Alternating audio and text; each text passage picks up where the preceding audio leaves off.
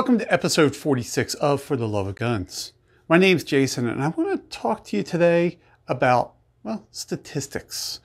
Now, I know I've talked about statistics before, but I want to talk about it again because I saw a statistic that came out of the, was it Mayors for Illegal Guns?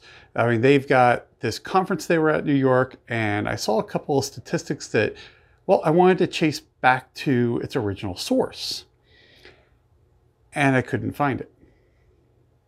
The statistic was something like 80 or 90% of the guns that were used in gun crime traces back to a person who is not allowed to own a gun. They're a felon, um, whatever the case is, they're not allowed to have a gun. And I wanted to chase that back because I wanted to actually see the data of it. And then magically that statistic disappeared. I found it and then it went away. And I don't know where it went. So that led me to looking down the, it was every town for Gun Control, the Bloomberg place. And um, because that's where some of the statistics were coming out of. And I found some interesting things. It drives me nuts about gun control where they come up with these statistics. And they won't lead me back to their original research. But yet, people are using this as legitimate data.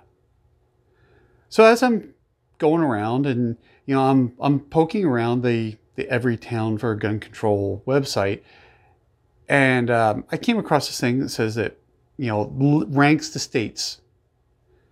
And you know I live in Montana. There's only a few states that are worse than Montana. That's right, worse. They have these graphs and it shows how many deaths per thousand by gun. And I'm like, hmm, looking at this graph is if I go into town, I, you know, I would expect that, you know, Montana would be like downtown Fallujah, you know, where there's just gunfights and battles everywhere. And yeah, I haven't seen that. I just really have not seen that. But somehow Montana's like you know, there's like two or three states below us. So then they had this whole thing of how they came about the data. Now, Everytown is all about gun control because criminals are, you know, using guns to commit crimes. But even on their own website, it states that gun deaths, the majority of gun deaths, is by suicide. But man, they are all over crime. You know, the shootings in the streets and all that stuff is all about gun control, right? Well, if even by their own admission that suicide and mental health is the number one cause of gun death, don't you think they'd be like working towards that? No, they want to take away all guns because it's about gun control. They don't care what the reason is. They just want your guns. They don't want guns. They don't want anybody to have guns. I mean, if you look at what's going through the Senate right now, or not the Senate, the, the House of Representatives, I think it's Bill 1808, the assault weapons. They have just about everything is an assault weapon. But anyways, going back to the statistics. So Montana, I mean, is obviously, you know, a third world country where we just have shootouts in the streets. Never witnessed that.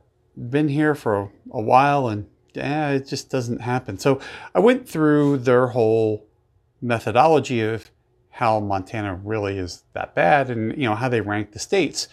And it has to do with gun laws not by deaths. I don't know where they're coming up with those statistics, because again, you can't get back to the original data. But Montana is like the third worst because of our gun laws. And they show the ranking systems, like, you know, whether we have gun free zones, you get, you know, so many points for having gun free zones. And, and they're talking about all this stuff that makes no sense. It doesn't go back to the data of how many gun deaths it goes back to whether they think our laws are correct. And they keep on pushing, hey, more gun laws save lives. Well, does it really? Because we don't have a whole lot of gun laws here in Montana. I mean, we do have some gun laws, but we don't have a whole lot. And they make it look like it's the Wild West here. But yet it's not. It's because they can't control us. So go back to original data. It's, it's all flawed. You need to go to the underlying cause. And they don't want to do that. They just don't want you to have guns. They're anti gun people. They don't want to solve a solution. If they did, they would be supporting, like, Hold My Guns. I support Hold My Guns.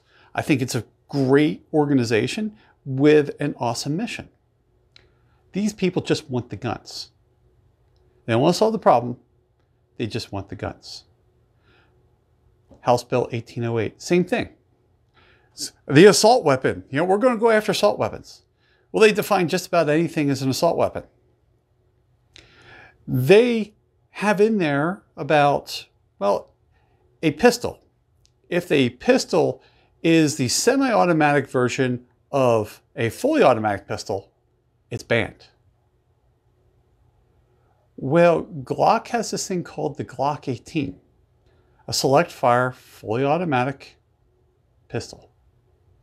That means every Glock is a semi automatic version of the Glock 18 and therefore will be banned. Yeah, see how that's working? They are not going after their assault weapons. Even, even the press is trying to get away from assault weapons. They're now saying weapons of war. They lost the whole assault weapon argument, so now they're changing it up. Be careful about where you're getting data from. Now, it goes both ways. I'll be the first to admit it, it happens the other way too, right? It's too easy to manipulate data. And since everybody has the attention span of a goldfish these days, they lock on to the first thing they hear, and that's what it's going to be. You watch. Somehow, guns are going to be climate change. I don't know how they're going to do it. Somehow it's going to be climate change. That's going to be their next thing.